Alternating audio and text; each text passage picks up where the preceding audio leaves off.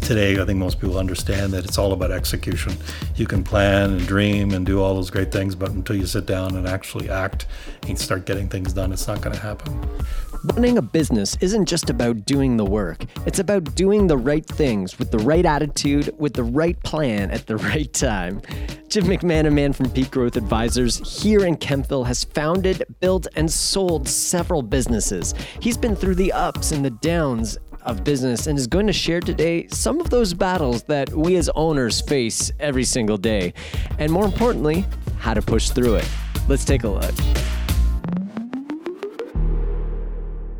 I guess my very first entrepreneurial experience actually started when I was uh, a lot younger than what I had just told you. Just thinking back now, I was 12 years old at, uh, at my parents' place, and uh, a friend of theirs taught me how to uh, basically do some welding and some other machine work. So I was very, uh, I was quite a motorhead from about 12 to 18, 19. My wife will still say I am now, but.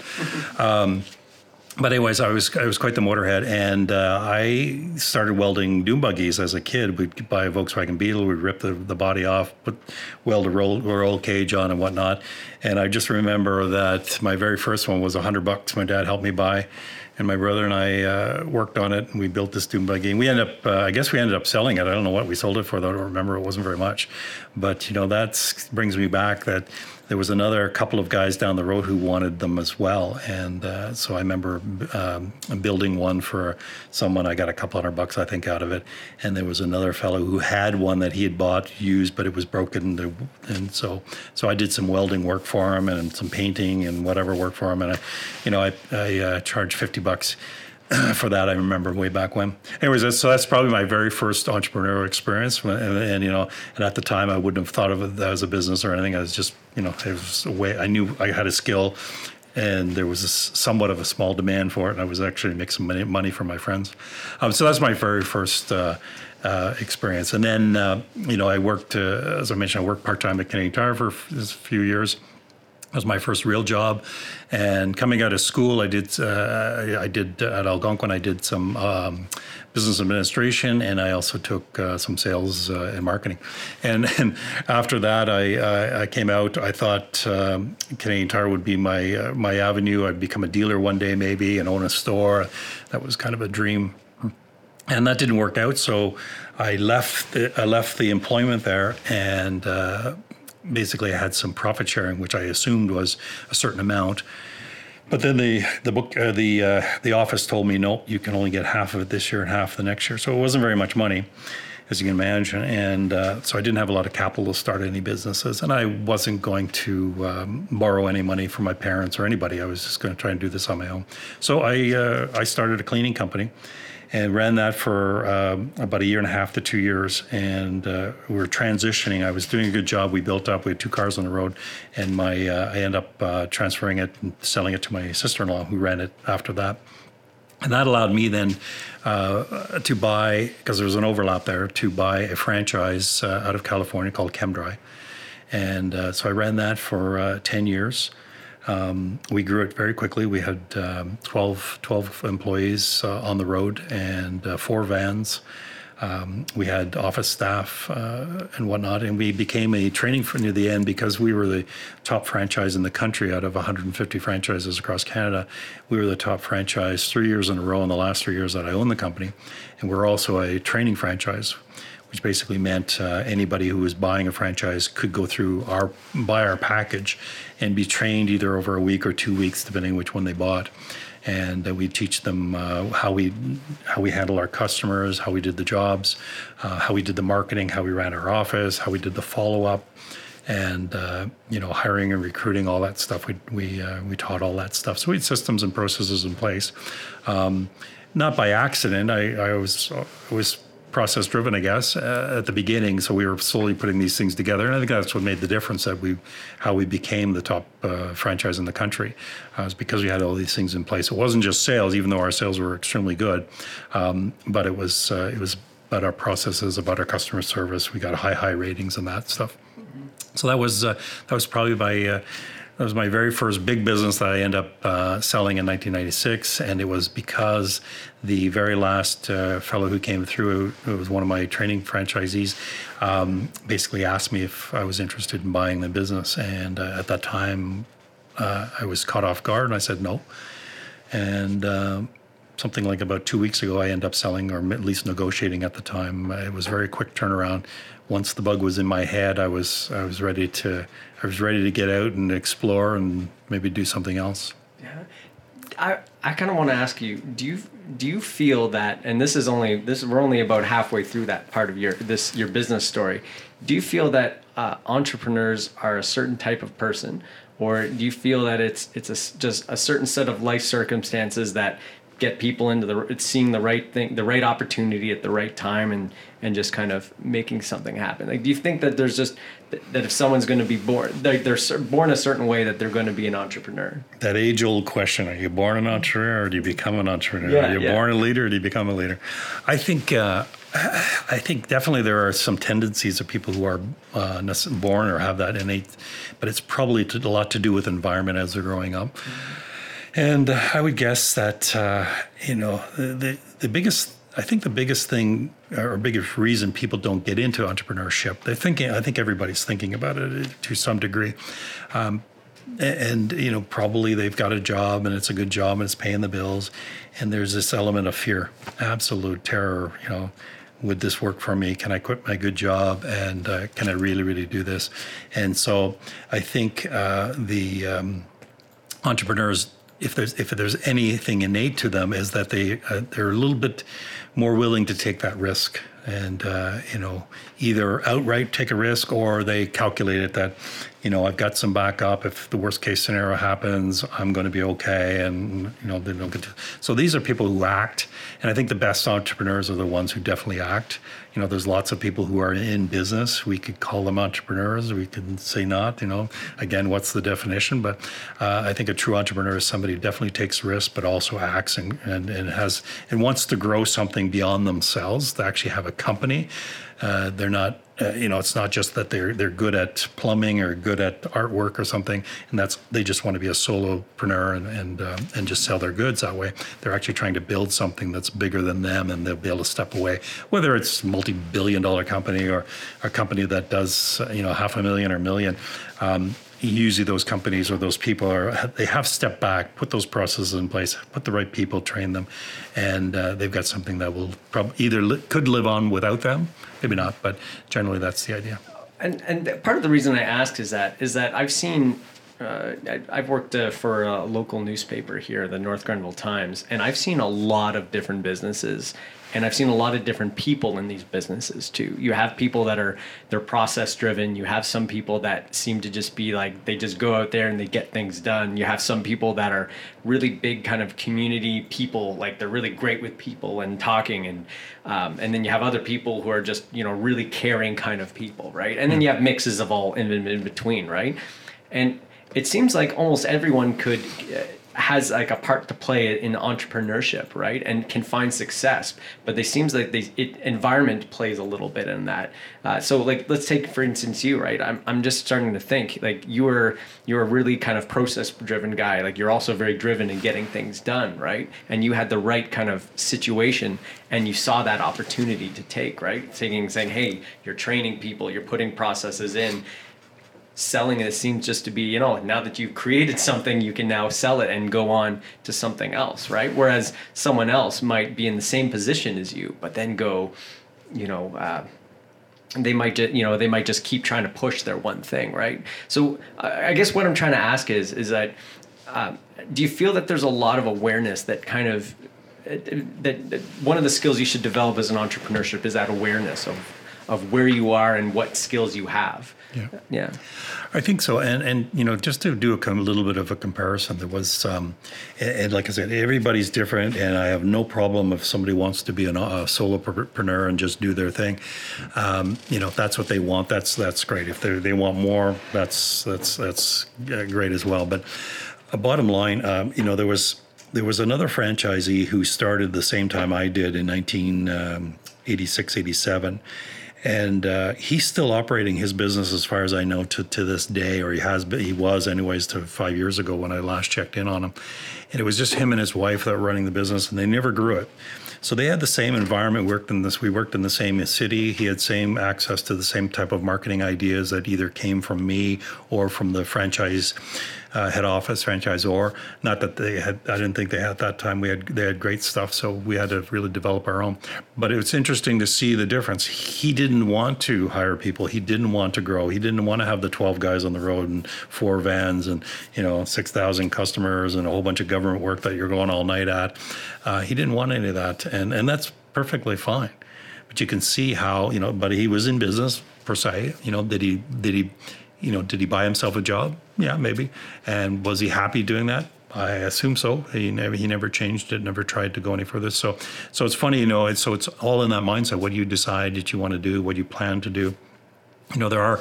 I guess there are guys who aren't necessarily like that, but are, are you know stay uh, very small or solo entrepreneur and complain and and and concern, are concerned that they're not growing and they're stressed out about it.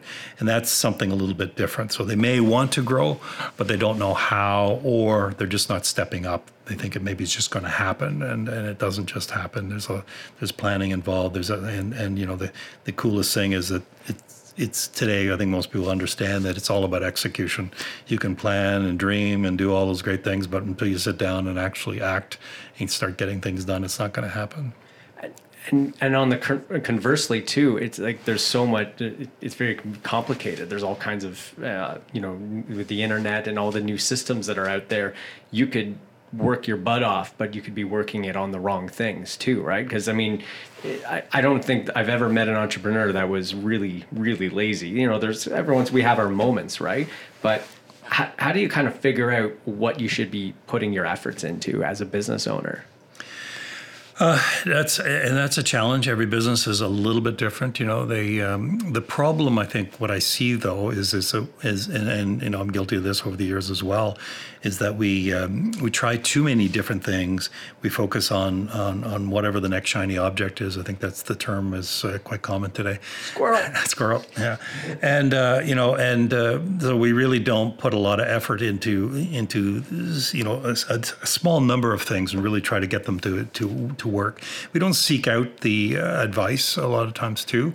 Um, I think there are a lot of uh, mentors out there and business people who have been there, done that, and uh, you know you can either take them on as a, as a mentor, you could take them on, maybe hire them uh, as a coach, as a consultant, advisor, whatever you want to call them. Um, so there's a lot of resources I think out there, and there's and of course the government have put lots of programs together. But you know, I, I, I can just pretty much guarantee that a lot of people who go through these entrepreneurial programs and whatnot, you know, they uh, they'll come out, they'll stall, they'll get stuck, and for various reasons. But a big thing is you know they're not they're generally not taking action on what they were told or what they learned. And uh, so i think that's the biggest struggle. We can try to keep ourselves busy busy work all day thinking at the end of the day i did a lot of stuff but did they really work on their business? Did they really focus on certain areas and really keep trying? You know i think if you talk to anybody who has any success in their business they'll tell you it definitely wasn't an overnight success. It was years and years. I tried this i tried that i focused on that and this started to work so i, I put more resources in it i remember going back even through Solution One, looking at that and seeing where our clients came in, and you know we got a lot of referral work uh, came in. You know, clients who were referred to us by various people, and it's because we were doing a really good job. And it's something that you can't necessarily pay for. I mean, you could have a referral program, I guess, but it's something you can't really pay for. But you can focus on it. You can see, okay, if we're doing a good job in customer service, is, is there is there is there something we can do even better? you know, to really give them that wow effect. And so we started measuring those things. You know, how can we do better customer service, better follow up. We kept doing all those things, and we saw that our referral numbers started coming up naturally without, you know, getting the phony where you know you sit down with a client, and you say, you know, Joe, if you really like my work, you know, do you have three or four friends that you could write down on this piece of paper here, and that, that I can give them a call. You know, I, I I really don't like that kind of stuff. It's really too phony to me. Yeah, because you touch on a really great point, right? Which is the shiny new thing. Because if, if Facebook was any indicator of what you should be doing as business, or Facebook ads that you see everywhere, uh, you know, there's join this mastermind group, get this new program, you know, try out this new way of advertising and all that. But when you sit down and tell someone that, you know, you need to be doing the stuff, you know, like you need to serve your customers right, you need to learn to ask for the referral, you need to like stuff that everyone already knows or thinks they know they should be doing, right? Yeah. But but it's so important to just really focus on those mundane things in your business because that's that's essentially what seems to keep your your business going. Yeah, um, definitely. Uh, you know, going back to to those basic fundamentals and and understanding that, you know, if you can give your client that wow experience, you know, it's it's all about helping them in whatever they're trying to do, whether we're consulting with them or you're you're selling them a product that helps in their in their day to day life. You know, one of my clients were we were, we were discussing the other day, and, and they sell a product that helps people in their home, and uh, you know I said to her, I said basically, well, if you're selling this product in their home and it really makes a huge difference, you know, is there anything you can add to that in the service side of what you know, your knowledge and whatnot in there? Yeah, there is. And I said, can we formulate that so that we can make it a system so that when they do buy this particular product, they get a good explanation of how it works. Uh, so maybe some pamphlets. Maybe if if if, the, if it warrants it, you can go to the home, show them how it's done, what the installation looks like. You know, just adding so much can make such a big difference. But at the same time, once you've created that and you've got the customers extremely happy, you just got to remember you need to leverage that and do and duplicate yourself because you can't keep doing all that yourself. You're going to be busy, busy, busy, um, but you're not going to be able to grow that business. And the only way to really help people. And I had this conversation with a client who was just running 24 seven, and I said, "Why are you doing this?" Well, I really enjoy helping people. I really, really want to help people. I just, I just, I'm just so passionate about helping people. And he said, "Well." You're you're just this one one business trying to do all this, and it's just about killing you. I said, what if you had uh, systems in place that you could grow this and help tenfold, ten times more people? But you could step back and instruct other people on how to do what you've done. Wouldn't that be more satisfying for you personally? But at the same time, your goal is to help people. Wouldn't it be better to be able to help 10 times as many people or 100 times as many people because you have great systems and processes and you know you've put together a, a, a, program or a package that's far better than your competitors. And it really really helps people. Do you find do you find then that that pride might be something that as business owners kind of run into often? Because we want to do everything ourselves. We we want to make sure things get done the very best because it's our it's our name that's out there right? Like we put it out there right? Like is that do you find that that might be sometimes a barrier to, to people? It's probably one of them. I don't think it's the definitely not the only one, but it's definitely it's definitely there. I, I, see lots of, especially the solo entrepreneurs. Those are the ones you'll see that, you know, nobody can do it as well as they can, so they're you know uh, they don't want to try, and and they get to the point where they're just so so busy. There's no way they could even plan for their business or plan to hire somebody else to help them. They're just, you know, uh, it's just too much. It's overwhelming and uh, yeah, and the, of course, there's always that fear element. Well, what if I hire somebody and they mess up? They mess up my business. What if I hire somebody but I, and I don't have enough money to pay them?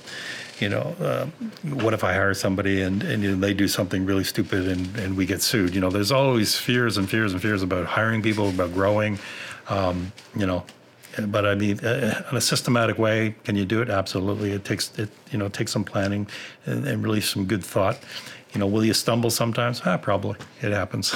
you know. Yeah, fear. That seems to be. I mean, that's that's that's a big driver. I mean, just to get in business, you have to overcome some of that fear, right? And then but then the, it doesn't end there but there seems to be more of those little fear hurdles uh, along the way if you want to grow because you talk a lot about it's not just building the business too you're talking about building either the ceo or the owner's mindset yeah. i think one of the first things like you did with me it wasn't to uh, you know lay out a new marketing plan it wasn't to do anything it's like here's a book read the first four chapters. And i'm like really? I haven't read a book in like 10 years. I, I, I, read it's I, I, read articles online and you know all that time there right? But that was the first thing you know, yeah, and you know, I, we've all go, we all go through it. You know, um, have different fears uh, about success, of uh, fears of stepping out, fears of playing with the big boys, big girls. What do you want to call? It's just this fear holds us back sometimes. But you know, um, the, the, and, and there's a whole list of them you can really think about.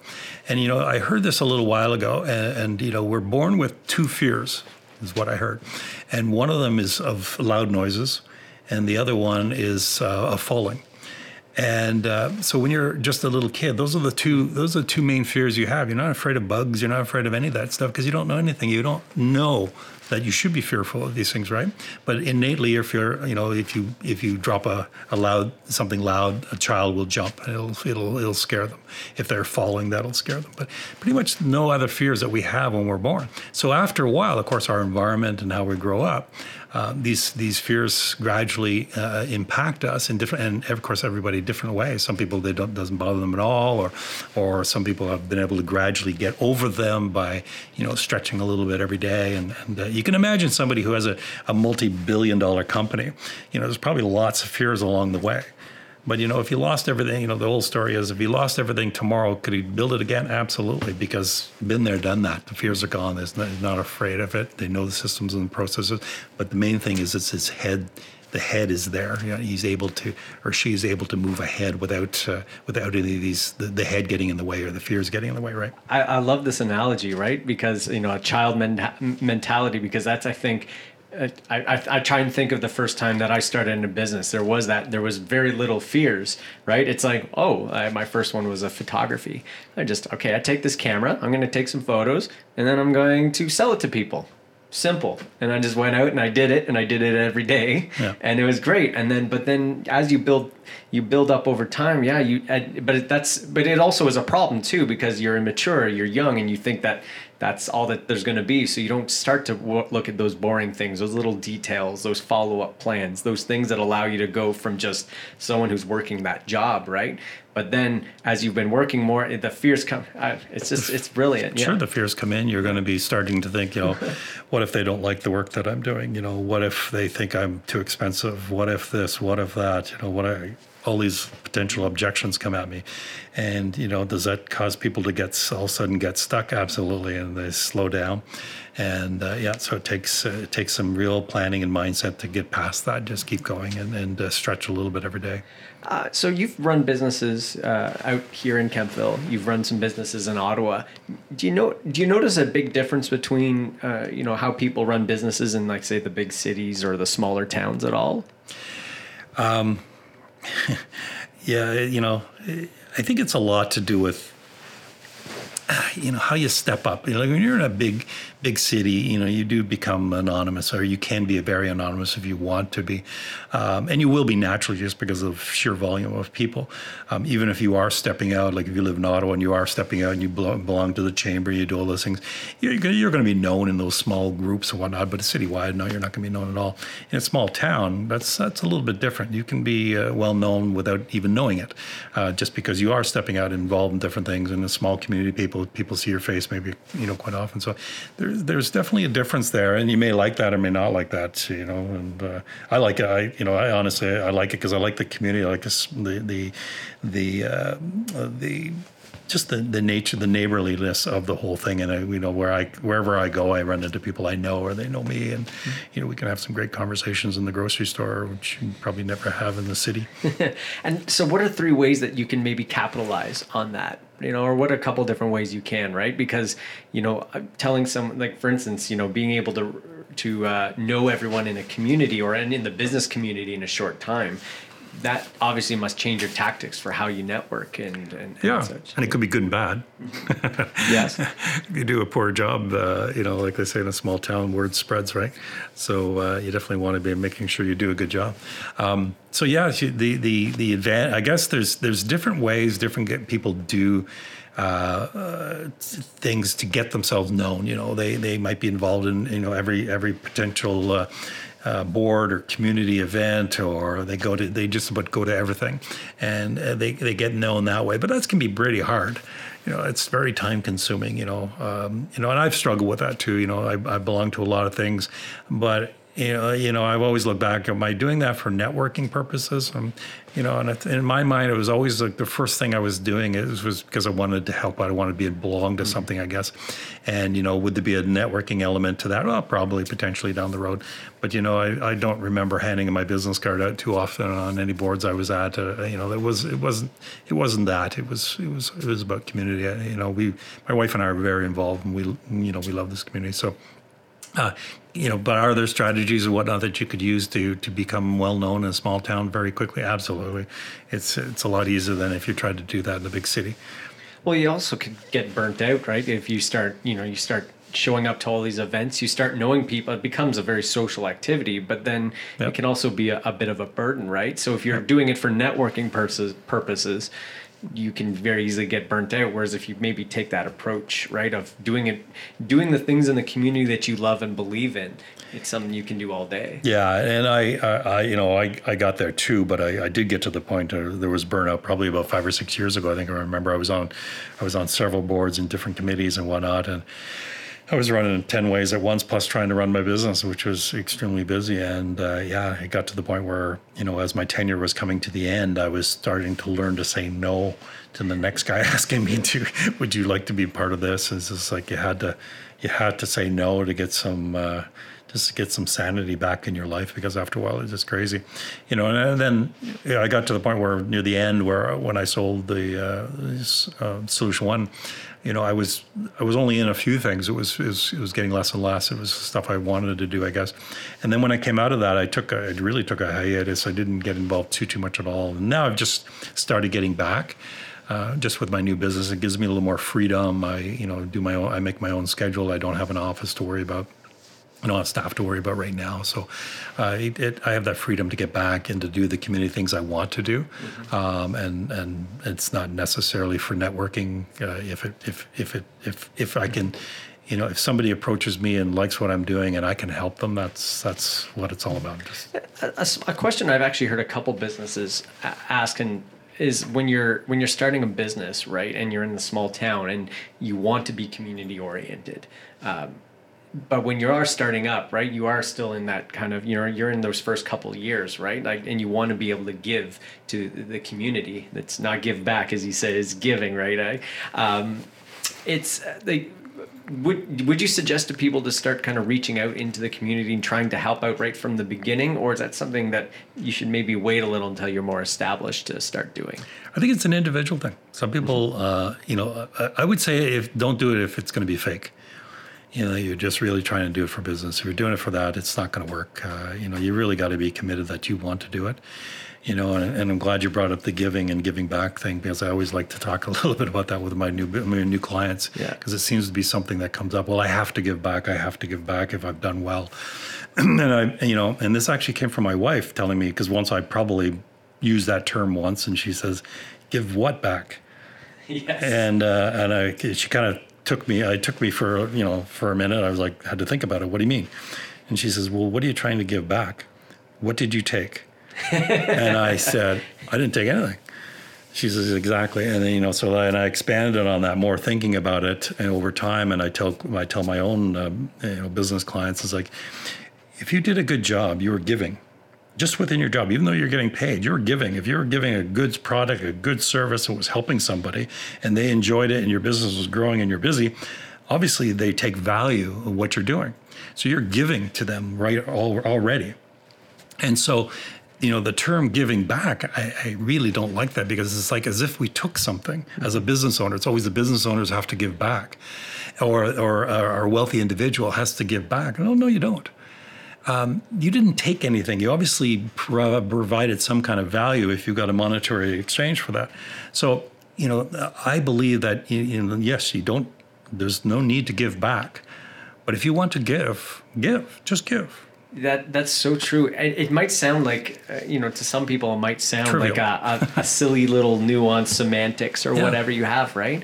But I think it really changes the mindset of of saying well of the purpose for why you're doing it are you if you're giving you're giving yeah that's that's it you're giving because well if you had a if you had a business that just gave phenomenal service. And on the other end, the client who's receiving that, just thought, wow, this just changes my life. It really helps me. This is amazing.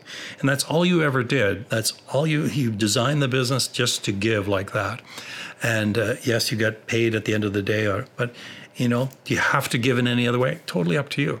But did you give? Were you giving when you did a good job with this? Absolutely. You know, like you weren't taking from people, you weren't stealing, you weren't embezzling, you were giving something of value, and uh, people paid for that and appreciated that. So you, you, know, if you're just giving that way, that's great. If you want to give money uh, to other charities on the on the on the side or other for other reasons, that's that's perfectly fine. Giving is a wonderful thing, and I totally totally agree with you know people who do give. By the way.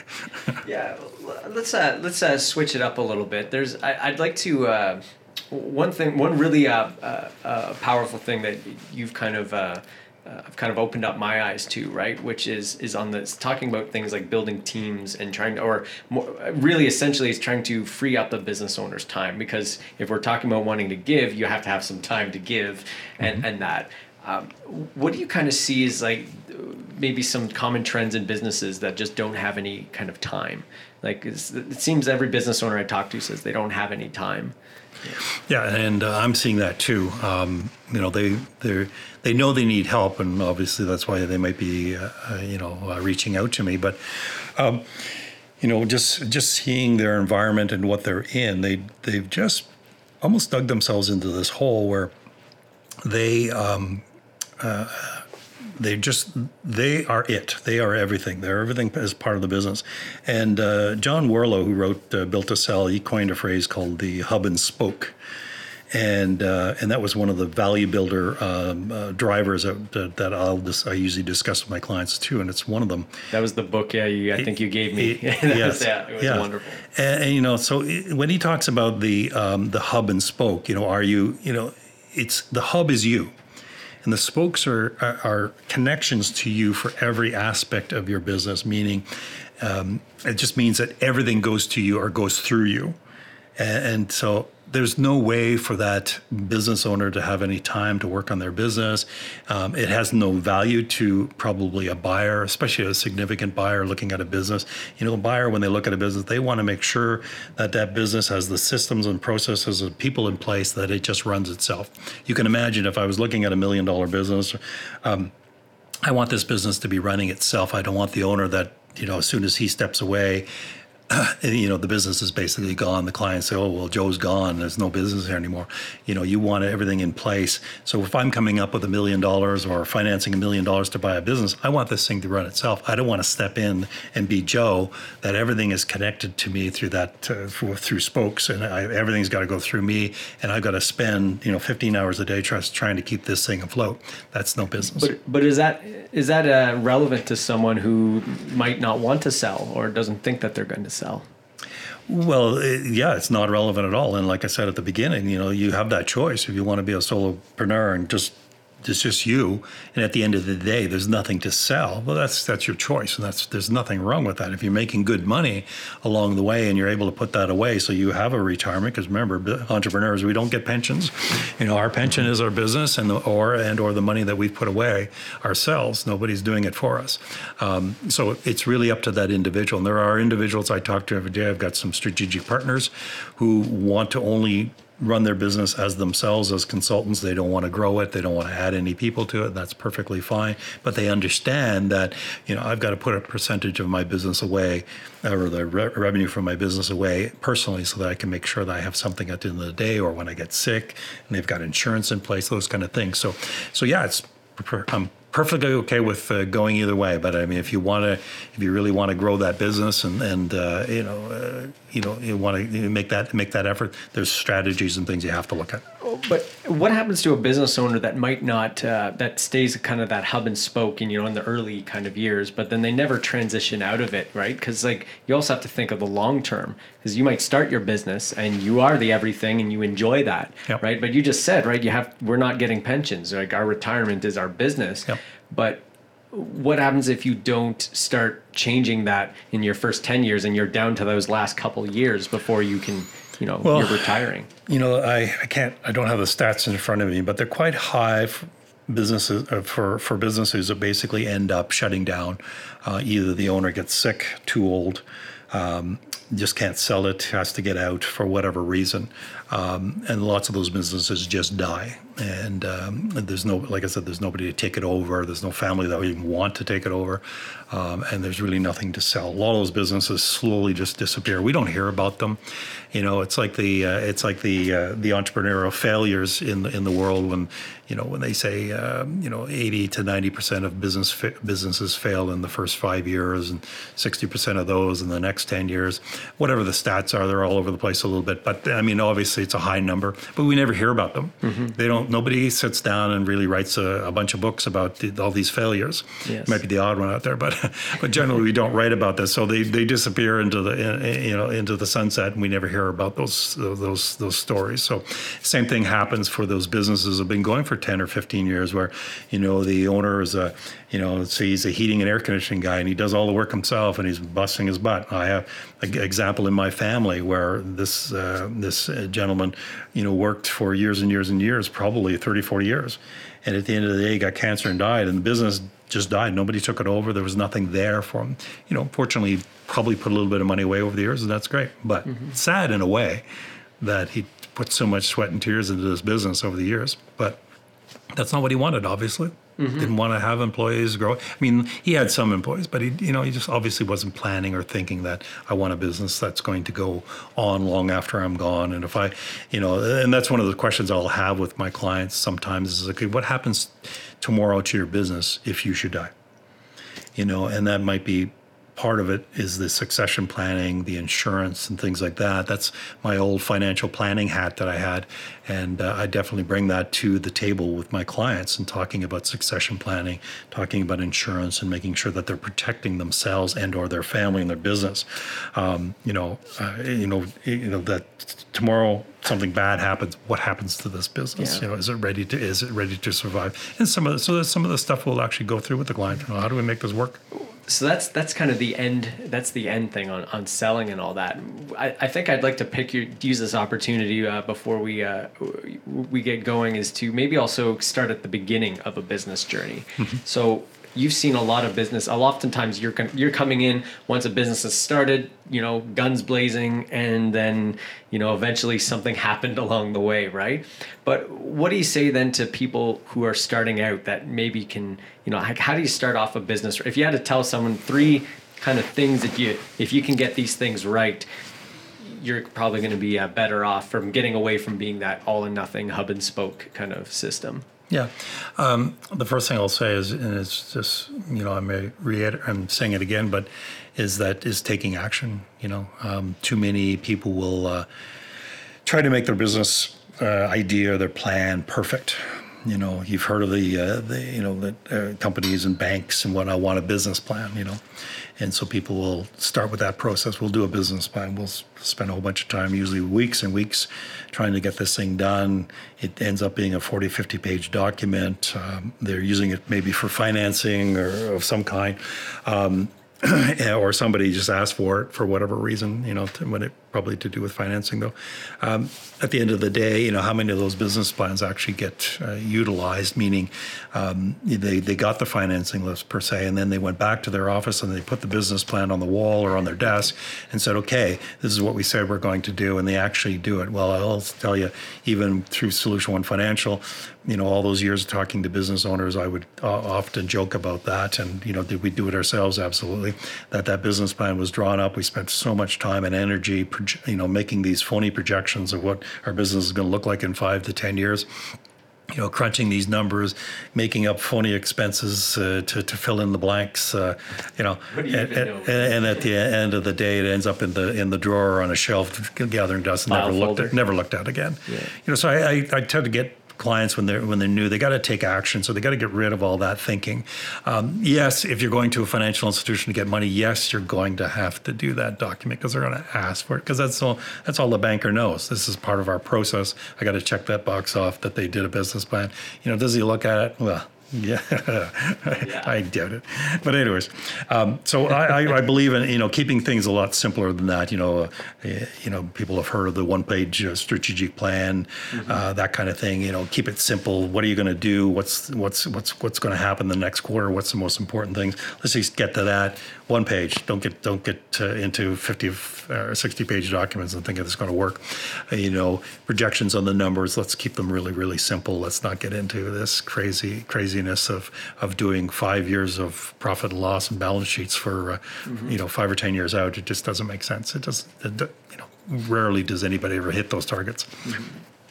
So well, there's so that that would be the that would be the all encompassing kind of goal is just just uh, to have a plan to write it down and to have those goals, but keeping it simple and acting on yeah, it. that uh, that napkin plan, as I say, you know, write on a napkin and uh, and then you know, and it's and then it's all about execution. Just get going, mm-hmm. you know, and you know, we've all been guilty of that. I've been guilty. Every business I've started, you know, you'll be off to a quick start maybe or not. You're just you're over planning things and trying to make it absolutely perfect. You know, I got to have the perfect website. I got to have the perfect business card. I got to have the perfect process.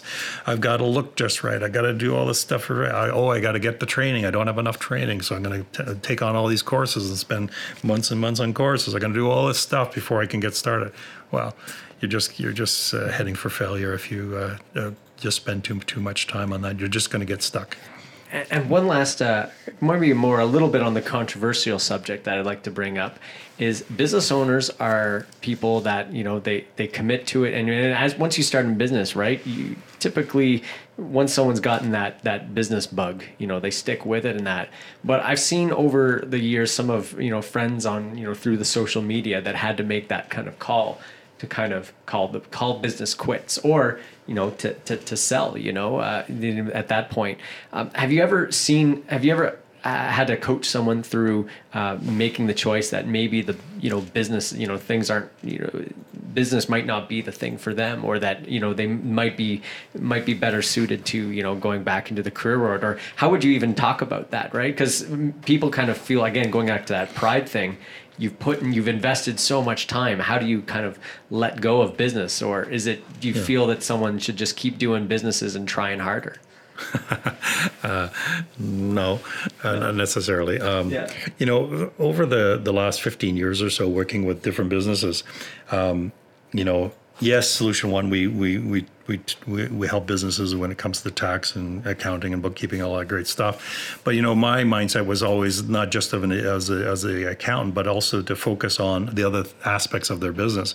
We often got into those kind of conversations, and it's probably what led me to what I'm doing today. But um, so for 15 years, talking to different business owners and you know, seeing them come and go you know, I've lots. There was lots of small businesses that, that took a took a stab at it, and then uh, you know maybe I saw them, I didn't see them for a while, and a year later they came to me with a T4 instead of a instead of a profit and loss uh, statement, and uh, they just gave up the business. And, and you know you can see why, and you can see you know they'll talk about the different elements, and the you know just they they they just didn't have enough happening, you know. And there was an example of, um, and this is a friend of mine who was one of those type people everything it was he was a perfectionist and everything had to be perfect.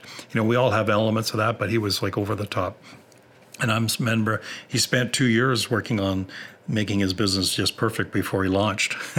And uh, he did eventually believe it or not he actually did eventually launch but it only lasted a couple years and then he was mm-hmm. out of out of business again. So he spent a ton of energy and time you know um, but he just felt, you know, I, talking to him later, just felt that everything had to be. He had this thing in his mind. Everything had to be absolutely perfect before he could before he could do anything.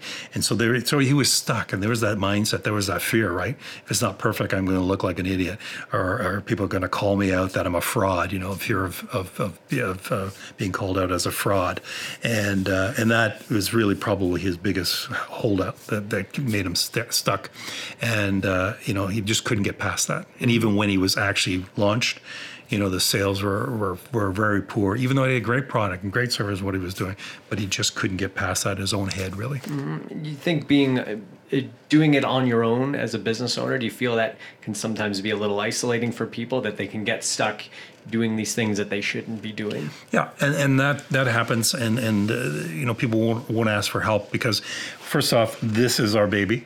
We've worked on it for years, and if it's not going great, you know, how many people want to open the kimono and show that things aren't so good? And uh, so, so I think that's one of those holdback things. It's it's kind of like um, people even when I was doing uh, you know business uh, accounting work and tax work for people, you know, I think half the population, you know, does does their own taxes, and then the other half have professionals do their tax. You know, it's, it's a private thing. A lot of people don't want to open up to that. You know, yes, some people don't want to actually pay to have it done, which I think is silly. But um, but a lot of people just want to keep that very personal and very private, and so they do it themselves. And do they mess up? Absolutely, because I usually I, I hear about it later on, or we did hear about it later on. But I think that's the same thing with your business when you're having struggles and problems. You know, you probably have an indication that if you are going to get some really good help, you're going to have to open up. You know, you're going to have to talk, show your business, your finances. Things aren't so great. Systems aren't great. You're not a good salesperson, whatever. Um, and also, you've got all this head junk that's holding you back. And, you know, we're all you know, I think a lot of entrepreneurs are very, very proud type people, and so they don't necessarily just show that off. You know, they want to they want to give off that impression that things are just going just fine. Thank you very much. How how would then? Uh, I know I said last question, but this will be my last one. Then, what are some techniques, or how how would you kind of advise someone? You know, maybe they're not ready to open up completely to someone. You know, to say either an advisor or a coach, or what are some things that they can start doing to maybe make that a little easier to transition like would it maybe like networking a little? Should they be maybe joining like other business groups? Is that something that could be helpful to? It could be. It depends on the individual too, too. you know networking is is is great um, in certain ways for certain types of businesses and for certain individuals of course. It's a personality thing sometimes. Um, so you know, if they're going to do it totally on their own, you know, should they, uh, if they haven't done any types of training in that area, maybe they could uh, do something like that, either read a book, um, you know, but really, when they read that book, if there's some good information, they actually have to act on it, right? Of course, we have to act on it, or take a good course if they find something that's working, um, you know, or maybe, you know, like with me, I'm, I'm trying not to, uh, you know, I'm definitely not the pushy sales guy. You know, I don't do that at all. If somebody wants my help, you know i'm just it, it's i'm open. They come and ask. You know i don't i don't ask them. I don't uh, throw any phony stuff at them. I just you know i just leave it totally i just try to leave it as open as possible. I try to make people comfortable. Just like when we were doing the in our accounting business it was the same thing. You know that's something that can be very uncomfortable with people to open up this kind of stuff. And yeah you know i used to a good friend of mine uh, told me once and uh, i've quoted this for many many years and he said that, you know, and I, was, I think I was going through a struggle at the time, and he just looked at me. He says, Jim, everybody goes through shit. In some time in their life, someplace, you go through shit. You know, we all have something that's not going well at some time. You know, we may look at the look at so and so. My, my God, they look like they're so they're doing so well and they're so successful. And you can basically say, well, he's either he is or he's putting on a, a facade and there's some shit going on in his life. Yeah. And uh, excuse the term, but you know we all have shit in our life sometimes. It's not all the time. You know we've got waves, right? You, you can go into it and out of it. Uh, you can have everything just going perfect, and all something something hits you in left field, and whoa. Um, so, you know, I just tell people, you know, ask for help. You know, there's people out there who will definitely help you. It may not be me, but there are definitely people out there that can help uh, in different situations. Have a plan keep it simple, act, overcome fear, and open up. I think that's a that's a really great way to sum things up. Thank you so much, Jim. You've been a wealth of information. Third time's a charm. Uh, I think that went really well. Uh, so if, if people are trying to get a hold of you or trying to reach out, how can they do that? Yeah, they can just uh, just go to my website. It's uh, peakgrowth.com. So it's uh, it's a simple uh, one there. Um, and uh, you know there's a they can contact me by email or phone me. It's up to them. But uh, yeah email conversations work just fine with me too especially if they're just dabbling in uh, some information or, or, or you know kind of want to test the waters with me, I'm perfectly open to if they want to sit down with me for, you know, uh, just a conversation like this. I'll sit down. There's no cost. We'll just see if there's a fit. Let's just talk. You know, see what the problems are. What's the concerns? And you know, if I can help, great. If I can't help, maybe I can point them in the right direction. Or, or not. But, you know. De- definitely done a great job with us, and we really appreciate it. So, thank you so much, Jim, and uh, we'll definitely have to have you back on again. Great. Thanks, Mike. Bye. You've been listening to the Small Town Business Podcast from Business Content, soon to be marketpie.ca. You can find this podcast and more at marketpie.ca and for a short while, businesscontent.ca. Thank you so much for listening and get in touch on social. We're on the Facebooks, the Instagram, and anywhere else you may be on social. This is Michael Pacito from Business Content slash MarketPie, and we'll see you guys next time.